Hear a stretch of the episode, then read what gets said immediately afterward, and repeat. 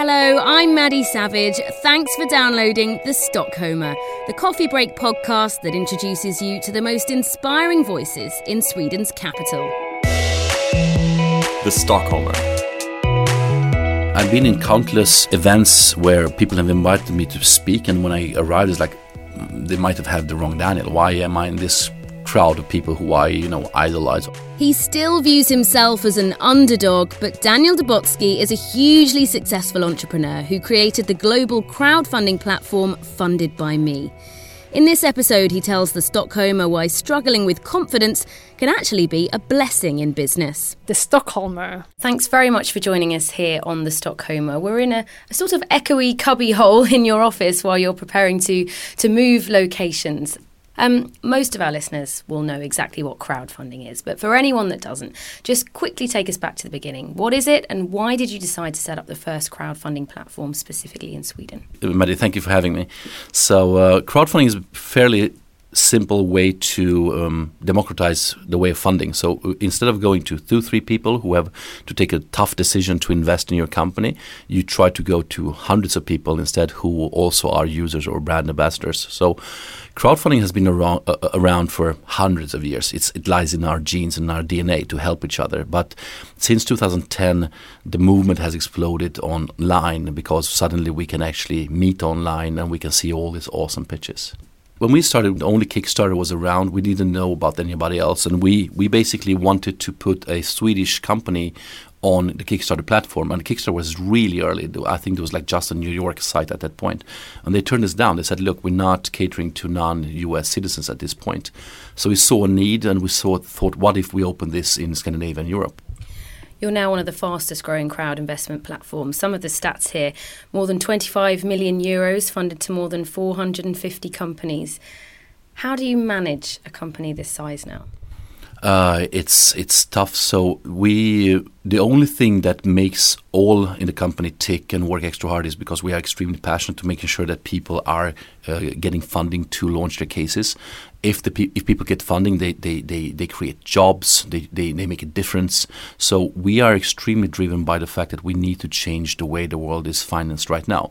If you look, for instance, at there are a bunch of groups who are struggling of getting funding. For instance, female entrepreneurs uh, we are extremely successful at funding female entrepreneurs, while in the real world, as you would say, female entrepreneurs are getting like 3% of the available capital. It's not only female entrepreneurs, it's also a guy uh, living in a small city. It's a guy, guy who's plus 40. If you have the wrong last name, if you have the wrong education, there are groups out there who are non fundable on paper. Like myself, if you, look, if, you, if you look at me, I'm extremely non fundable on paper. I'm a Romanian art major. That's like non investable. But the reality is, is that I'm born in Romania. I came here when I was 12 to Sweden, right? I'm extremely driven. I have a really good track record on executing stuff. So, so this is what we're trying to to bridge and destroy with crowdfunding. I want to ask you a bit more about your background because you, are quite vocal about that. It says on your LinkedIn profile that uh, you you have this underdog perspective based on your own background. I mean, what were the challenges for you before you launched Funded by Me? First of all, in Sweden, you never become Swedish as an expat. Like you are still perceived as this immigrant guy. So for my entire life, I've seen myself as this underdog. And, and then, of course, I studied arts, majored, so uh, curating, doing exhibitions. That's not a you know a, a type of a career you choose to become extremely uh, hireable. So I've seen myself as an underdog, and being an underdog is, is, is, is, is a mindset where you either give up and you see yourself as this loser, or you say, look, I need to fight more than anybody else because nobody will, you know, I'm not hireable, I'm not fundable, thus I need to do this myself. How do you feel now that you are, I mean, you're so successful in Sweden? Do you feel that people's perceptions towards you have changed? And how do you deal with that? Those people that maybe didn't give you the time of day and, and now are trying to get lunch with you or whatever. No, so that's it's really good to say. I don't see myself as successful, which means I still see myself as an underdog and I need to fight. some. I've been in countless uh, events where people have invited me to speak, and when I arrived, it's like they might have had the wrong Daniel. Why am I in this crowd of people who I you know idolize or otherwise. And I think it's of course it's a strength too because it's it's, it's it keeps you rooted, but it's it's also tough because you want to stop and enjoying your successes. But but if, if you would look at my rhetorics, my, my how I explain myself three years ago, I was like fake it till you make it. So it's like, look, I know business. I know economics. I'm super Swedish, so I didn't play on my underdog role. Right now, I play a lot on that because I think it it, it, it empowers other people, and other people can see that. Uh, well, if he could, then I can. And actually, we've seen this shift that in the, in the in the last three years, if you would go to any business school and you would ask them three years ago how many people want to start their own companies, it was seven percent.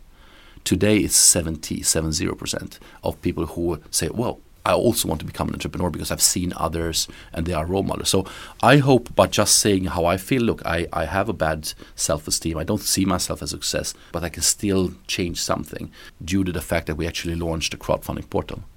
I know it's going to be really hard to get you to choose, but what is the favourite project that's been crowdfunded via Funded by Me? There's so many by this point, but um, of course, flipping burgers is a is a is a huge success. Even though we didn't raise a lot of money to it, very little money, but it went from an idea, a guy with an idea to quit his job and start a burger joint, and it became a one of Europe's top uh, burger joints. It was the first podcast in the Stockholm series. I so was. if anyone doesn't know the backstory, Wow, cool! I didn't know that. So, and also, of course, you know, there's still lines outside that that restaurant, even even today. So when I go there, I'm extremely proud because it wouldn't happen without funded by me or if, without crowdfunding. Then, of course, there are several entrepreneurs where I know when they struggled nobody believed in them. Like people were even laughing at their business ideas. And now they are doing really, really well. So it, my, my, my pride lies in, in not doing successful campaigns, but rather seeing a, a person who nobody believed in become hugely successful. what are you worried about?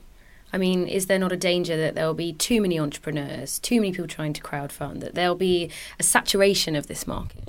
Uh, yes, of course, it's a huge saturation all the time. On the other hand, the more companies that are launching, the more ideas will see the light of day, and eventually we're going to see the disruptive ones. We're going to see a new type of Facebook, a new type of social interaction, new type of technology. The thing is, right now, if you, if you look at crowdfunding, um, people are inspired by the ones who succeed, but also by the ones who don't succeed. Like you learn a lot from a company who didn't raise enough cash. The thing is that sometimes investing is not just about making profit. Sometimes it's about learning. Sometimes it's being there or being part of the story. And if you look back at all companies historically, they have been struggling. Minecraft crowdfunded once on Flattr multi-billion company now. Uh, Facebook, you know, they, they, they, they had money trouble struggling for, for the first uh, server. Spotify took them two and a half years to get the first external investor. Every big company struggles at the beginning. And what if you can come in there with your money, with your energy, with your knowledge, and say, look, I'm here, run, do your best. What structures are in place though for when things do go wrong? That's that's why one of the reasons why we launched equity crowdfunding shareholding because uh, if you look at the Kickstarter model, which was our first model, where you they were promised a delivery on an item, a lot of people got disappointed when the item didn't come in time or it didn't meet the expectations. Ownership is different. Uh, ownership is that you own part of the company, which means that you own parts of whatever the company assets are also, which means that worst case scenario is that the company bankrupts and you lose all your money. And out there, there are statistics on that. They say, look, one in, one in 10 companies do extremely well. Four in 10, they do okay, and a few will, will die. But then, of course, a company can be bought, a company can be sold, even a company who's doing poorly. But I think investments has to be a long-term game, and it has to be because you either see a um, profit at the end of this, the, the, the, the, the rainbow or you see value along the way. What's next for crowdfunding? Where do you think we'll see crowdfunding being used in the future where it's not currently used now? Uh, so first of all, I think the goal of a lot of the platform owners who have crowdfunding platforms is to make crowdfunding, I would say, even boring. You know, standard, mainstream. It's been quirky, fun, cool, different. We are trying to make this part of the ecosystem. That's the first step. So in a year, in a few years from now, I want everybody to know. You ask somebody, and people people know they have an opinion, right or wrong. Like like Spotify. What is Spotify? Everybody has a story now. They can say something. About, what, what is Facebook, right? Mm. As a journalist, a few years ago, we were describing them as the music streaming site Spotify Yeah. or the social network at Facebook, and now everybody knows what they are. Yeah. Like that's I think the big goal. So to make sure that everybody has an understanding about the phenomenon. You have a lot of energy. You're only 38. Uh, you don't seem like the kind of person that ever sits still. And we often like to ask entrepreneurs on the Stockholmer how, how they manage their time, how they manage that work life balance. Well, uh, I have a kid. I have a dog. I also sail. Um, I don't have so much time to hang privately with friends. I choose family instead. So that's I would say it's one major. But the other one is that I get energy out of helping people. So like I'm, I'm not getting drained by that. So for me, uh, if an entrepreneur calls me at eight o'clock on a Saturday evening when I'm sitting in a dinner, that's fine. I can take that call for two minutes to give some advice because I get I'm happy, right? But uh, I wouldn't say I'm more energetic than anybody else. I can have days where I can just lie in bed and uh, crawl into a ball and just watch, you know, binge watch series. And uh, but I think if you, if you look look at how much I do in a day, that might be a lot.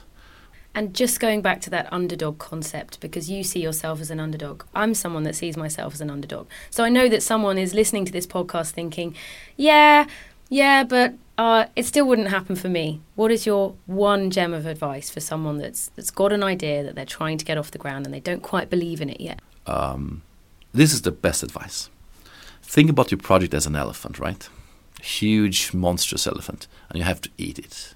And you know it's huge because if you think about the entire elephant you have to eat, eat it's like you can't do it. It's it's like I can't eat it. It's like ten times, hundred times bigger than me. But how do you actually eat an elephant?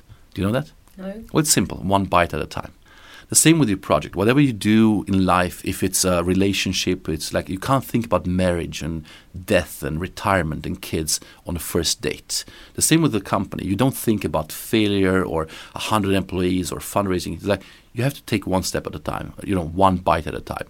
Do something every day, even if it's little, because in a week you have five days. In a year you only have what forty-five working weeks. So every every every day counts one bite at a time You've been listening to The Stockholmer, an independent production by Maddie Savage.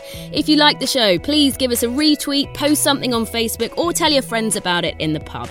Thank you also to Benoit Derriere for production assistance, our PR team Hype United, Simian Ghost for permission to use their music, and Richard Stevens for designing our logo.